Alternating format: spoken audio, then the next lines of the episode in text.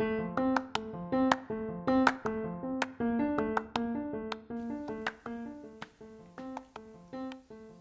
giorno una persona mi ha detto, tra noi normali e loro è solo un problema di quantità, non di qualità. Loro erano i pazienti di un centro diurno con disagio psichico, quelli che fuori dalle mura istituzionali camminano per strada come noi, accanto a noi, e che senza etichette non riconosciamo come diversi. Perché la malattia mentale è questa, un fattore comune.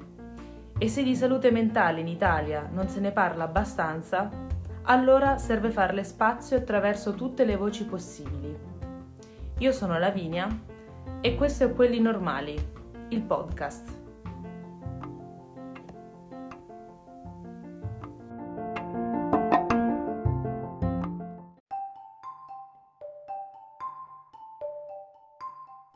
L'ospite di oggi è Massimo Cozza, direttore del Dipartimento di Salute Mentale dell'ASL Roma 2, che ci parlerà di buone pratiche di salute mentale e del modello Trieste.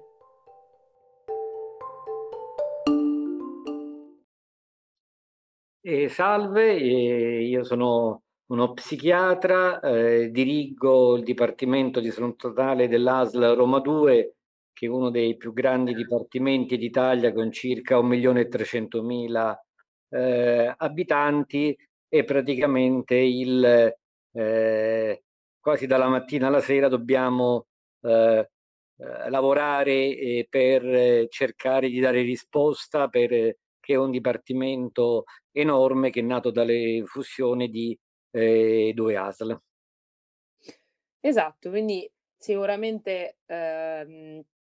ci saranno eh, tantissime persone, come hai detto tu, che entrano e t- un distretto che deve coprire eh, un gran numero di persone. Quindi eh, la prima, diciamo, domanda un po' che mi viene da farti, Massimo, è eh, come si fa buona pratica di salute mentale e cos'è fare una buona pratica di salute mentale? Tu che comunque col tuo distretto copri una, un'ampia eh, fascia di territorio di Roma.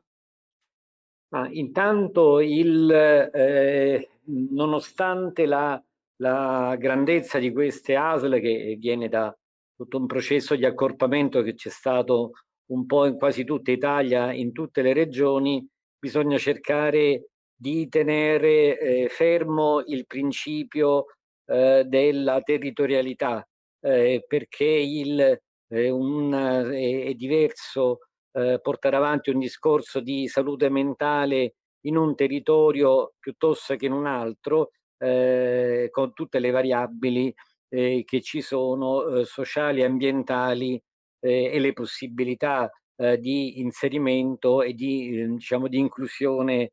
sociale. E quindi la prima, il primo obiettivo è quello di avere una rete diffusa dei servizi eh, in primis i centri di salute mentale che rappresentano il cuore di un dipartimento di salute mentale eh, che è orientato su una eh, progettualità eh, e poi eh, centri diurni senz'altro, eh, strutture residenziali il, e, e un sistema rete di, di abitazioni e per portare avanti il discorso di, eh, del supporto all'abitare e poi una conoscenza del territorio perché come dicevo prima eh, diventa fondamentale per eh, dare risposte a chi soffre di gravi disturbi all'interno del contesto di vita e quindi bisognerebbe eh, avere eh, i rapporti con la rete territoriale che può essere da una biblioteca alla stessa parrocchia, a un centro sociale, cioè avere dei punti di riferimento eh, con, con, i quali lavorare e per creare eh, una rete e poter accompagnare eh, i pazienti nel loro eh, percorso eh, diciamo di riabilitativo e di inclusione. Sì, esatto, e, mh, mm, percorsi che sappiamo eh, devono essere seguiti, accompagnati dall'inizio alla fine ehm, e che in realtà molto spesso in realtà non ci sono, eh, nel senso che ad esempio è di domenica, no, il caso di Ardea che ha fatto molto discutere, sta facendo ancora discutere, ma, ehm, teniamola a parte la discussione perché, non è non c'entra in questa in questa nostra chiacchiera, però era proprio in pratico, secondo te, come si fa buona pratica di salute mentale? Perché molto spesso quello che emerge è che, ehm, le persone poi non sono seguite o comunque vengono prese in carico, gli si fa un trattamento sanitario obbligatorio e poi, ehm, vengono abbandonate le persone. Comunque, ehm, c'è uno stato molto spesso di abbandono della persona, ehm, sofferente in Italia. Ma il ehm, se noi, ehm, andiamo a vedere anche i dati, ehm, del Ministero della Salute, ehm, purtroppo ci stanno queste criticità, il anche dopo i ehm, i ricoveri, ehm, diciamo le percentuali, ehm, registrate, sono di un numero non adeguato, poi di di presa in carico, da parte del dei territori. Però vorrei dire che, ehm, il il tema è è è molto complesso, nel senso non è bianco o nero, come purtroppo poi in nell'opinione pubblica si tende a uhm, a semplificare, anche i mass media tendono, ehm, a semplificare le le questioni, ehm, che invece sono molto articolate. In primo luogo il ehm, il direi che il tema principale è quello dell'avere, ehm, delle risorse umane per poter rispondere, ehm, ai bisogni di salute mentale, perché nel momento in cui, ehm, il ehm, si dice: "Ma poi la persona viene abbandonata, non viene seguita", in salute mentale chi deve seguire le persone sono gli operatori della salute mentale. Ma se gli operatori della salute mentale negli anni sono sempre di meno e sono, come dire, nell'ambito poi di quello che è l'impoverimento che c'è stato per il blocco del turnover nella sanità pubblica, questo appare, ehm, difficile. Il nell'ultima rilevazione che c'è stata, ehm, sem rispetto a uno standard di un operatore ogni 1500 abitanti che era stato definito nel progetto obiettivo salute mentale 98-2000, ehm, oggi mancano oltre 10.000, ehm, operatori nei dipartimenti di salute mentale. Ovviamente non basta avere l'operatore, ehm, bisogna anche avere operatori, ehm, formati, ehm, e che credono, ehm, nella salute mentale comunitaria, perché il poi uno può dare anche avere tanti operatori che però poi danno una risposta magari solo, ehm, di carattere biologico e poi non entrano nel merito del, ehm, versante psicoterapico dell'inclusione sociale. Quindi anche la formazione e la cultura dei servizi di salute mentale è importante e anche qua c'è una carenza, ehm, che in realtà dalla 180 ad oggi non è mai stata realmente affrontata nei percorsi formativi di chi poi va a lavorare in salute mentale, parlo soprattutto dei percorsi formativi universitari dove, ehm, troppo spesso, ehm, chi si specializza in psichiatria, chi si laurea in psicologia, gli stessi infermieri, ehm, arrivano non conoscendo i servizi e avendo solo una, ehm, cultura, ehm, chiamiamola, ehm, scolastica e quindi una difficoltà ad affrontare, ehm, la persona. Sì. E, mhmm, aggiungendo quest a una una descrizione a quella che tu chiami cultura scolastica, io direi anche una cultura biologica, perché come avrai letto in quello che ho scritto io, comunque discutevamo anche l'altro giorno, ehm, manca una cultura psicologica diffusa, mancano le conoscenze di questa buona pratica e manca soprattutto personale. Cioè, ehm, c'è un non c'è un ricambio e il ricambio che c'è oggi è un ricambio che non va, secondo me, a ad adoperare su quelli che poi sono i veri problemi di una persona che ha una sofferenza psicologica, perché la sofferenza mentale è una sofferenza molto più furba rispetto a una sofferenza, ehm, fisica. perché è una sofferenza che va trattata con molta più, ehm, sensibilità e, mhmm, anche più a lungo direi, perché anzitutto è qualcosa che non si vede, quindi è anche più facile da nascondere, ma anche perché è una sofferenza che, ehm, può a un certo punto anche esplodere e diventare un qualcosa che poi diventa cronicizzante. Quindi, ehm, in riferimento a quello che che, uhm, ho detto adesso, ma anche di cui in realtà parlavamo recentemente io e te, ehm, il famoso modello di Trieste, la legge Basaglia, no, quello che fa Trieste che ha fatto e che fa Trieste perché tuttora si manda avanti questo questa buona pratica di territorialità da loro, ehm, è rimasto baluardo, cioè è rimasto lì. E, ehm, perché secondo te? Ma intanto, uhm, diciamo che il ehm,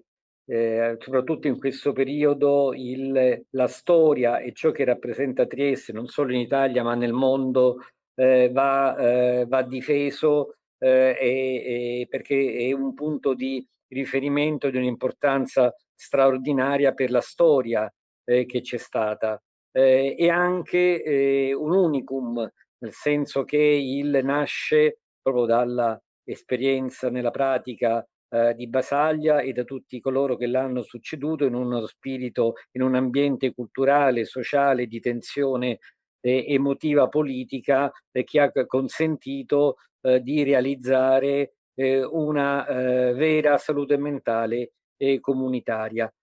Ma questo è accaduto in un territorio, importante ma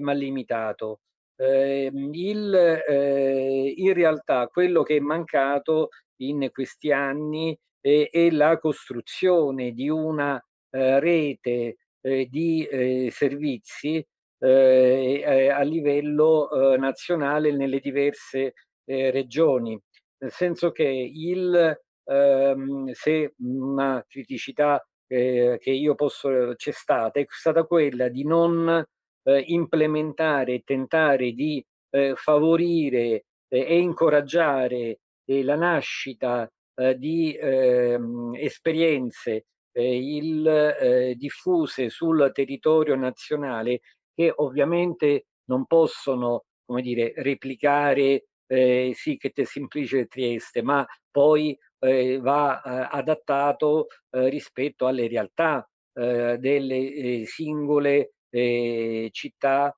ehm, il ehm, e ASL che vi sono, ehm, in Italia. Invece forse ci siamo un po' troppo fermati a dire: "Trieste è be è bella, Trieste funziona bene", ciò e questo è vero, e poi, ehm, il bisogna fare come Trieste, ma, questo è stato fatto, poco, e non siamo neanche a conoscenza, di una, ehm, rete, ehm, che invece è a macchia di leopardo, ma io sono convinto che che ci sia, anche se non ho gli elementi, ehm, per, ehm, portare avanti, la salute mentale, ehm, di natura, comunitaria. Io penso che, mhmm, il si potrebbe si dovrebbe, anzi direi, cogliere, questa nuova, opportunità che potrebbe essere data, da un minimo di attenzione, direi che non c'era mai stato ultimamente anche, ehm, rispetto alle politiche, ehm, del PNRR, del recovery plan, dove, ehm, per la prima volta, ehm, la parola salute mentale viene, ehm, scritta. Io ricordo che anche lo stesso presidente Draghi in Parlamento ha parlato, forse il primo presidente del Consiglio che parla di centri salute mentale in un Parlamento. Il certo è poco, cioè nel senso non basta questo, però qualcosa c'è. In più anche il ehm, adesso il 25 e 26 c'è la seconda conferenza salute mentale, ehm, comunitaria, ehm, il la prima, ehm, ricordo è del 2001, quindi sono passati ormai 20 20 anni anni. e e tutto ciò mi auguro che porti poi a un nuovo progetto obiettivo, un nuovo piano per la salute mentale e anche a una ricerca. Io, ehm, non so quanti ascoltatori sanno che, a diversi anni fa, diciamo dopo, da un po' di anni dopo la 180, il CNR portò avanti proprio una ricerca su quello che erano le pratiche cosa accadeva in salute mentale dei famosi libretti gialli, probabilmente c'è bisogno di far ripartire ricerca, formazione e rilanciare eh, i servizi. Eh, esatto, anche perché ehm, non dico che la discussione si sia riaccesa ultimamente, però il Covid in questo ha aiutato anche molte persone in realtà a fare i conti con qualcosa eh, con cui prima non avevano mai dialogato, ovvero le proprie ansie, le proprie paure, i propri sentimenti, le proprie paranoie, perché comunque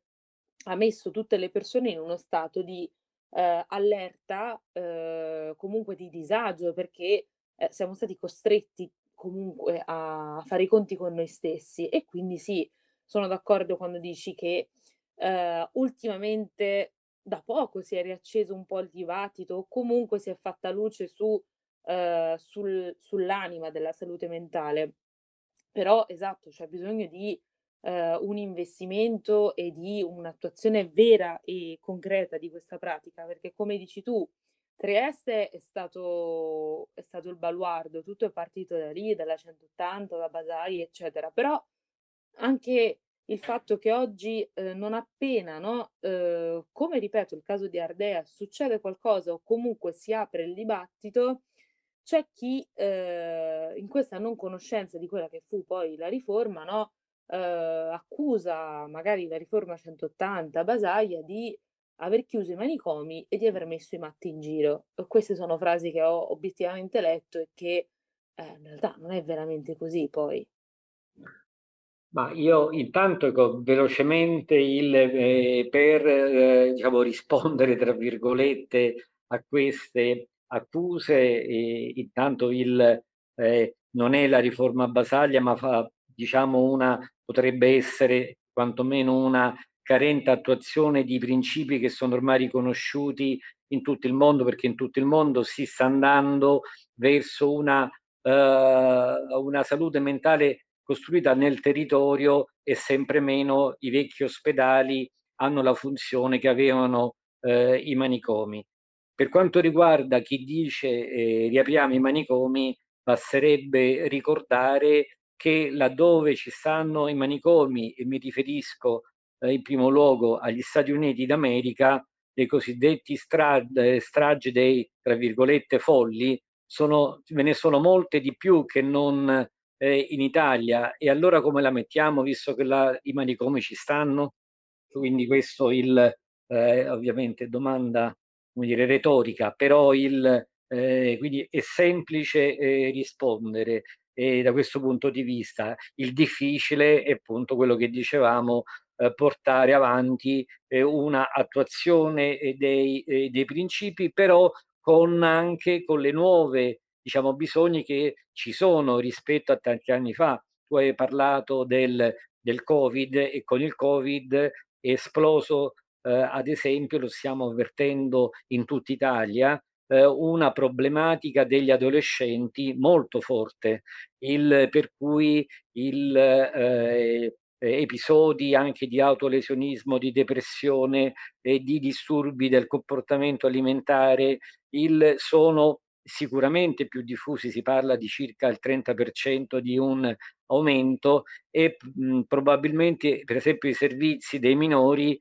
sono quelli più critici nel, eh, nelle, nelle, nostre ASE, nei nostri dipartimenti, che era un, un punto ad esempio che non vent'anni fa se ne parlava poco di questa problematica, così come tutta la tematica che abbiamo adesso rispetto a psichiatria e giustizia, quindi gli autori eh, di reato eh, con problemi di salute mentale, quali risposte si possono dare e come alla luce della chiusura eh, anche eh, degli ospedali psichiatrici e giudiziari e per finire anche alle nuove eh,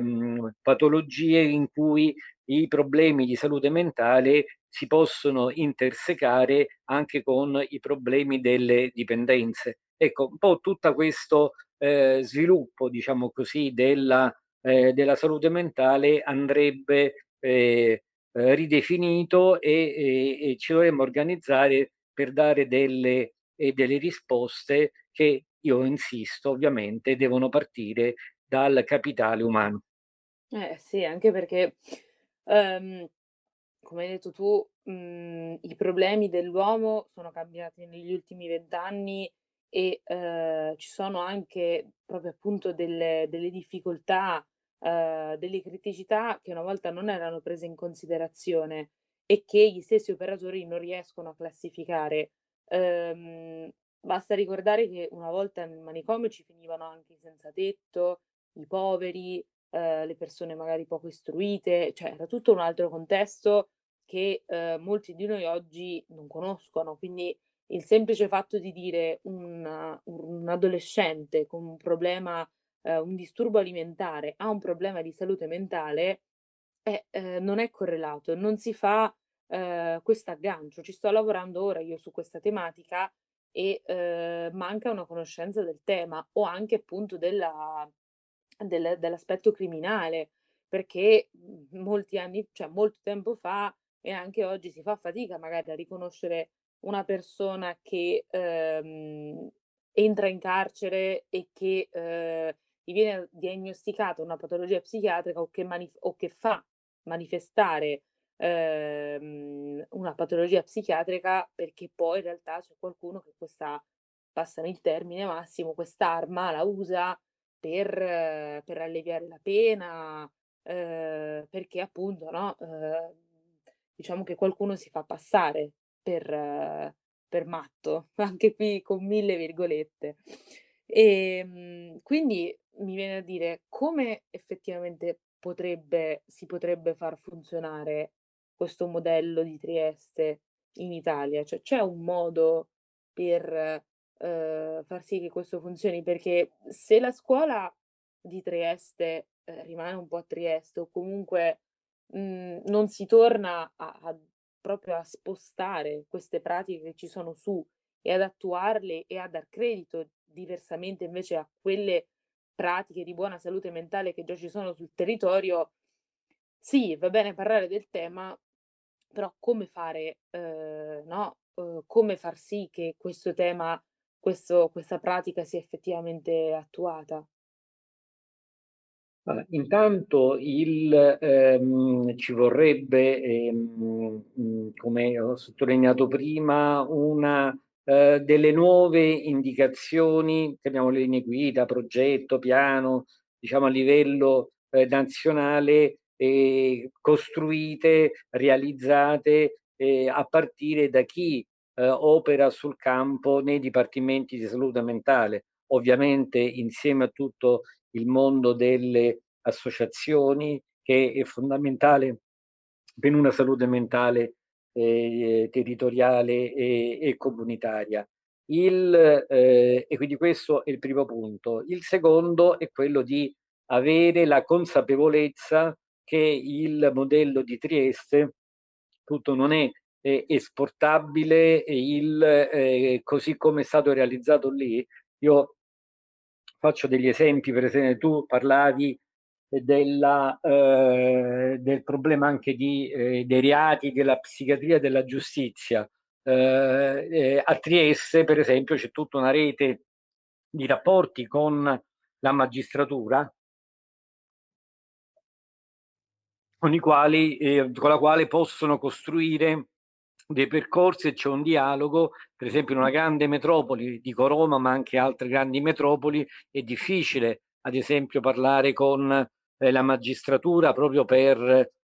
perché i magistrati sono tanti, i dipartimenti sono enormi, le realtà sono diverse e, e quindi bisognerebbe eh, vedere come eh, attuare il, eh, questi eh, principi poi nella pratica delle diverse regioni, ma non lasciando, perché adesso qual è il, il tema? Che le regioni eh, portano avanti le politiche di salute mentale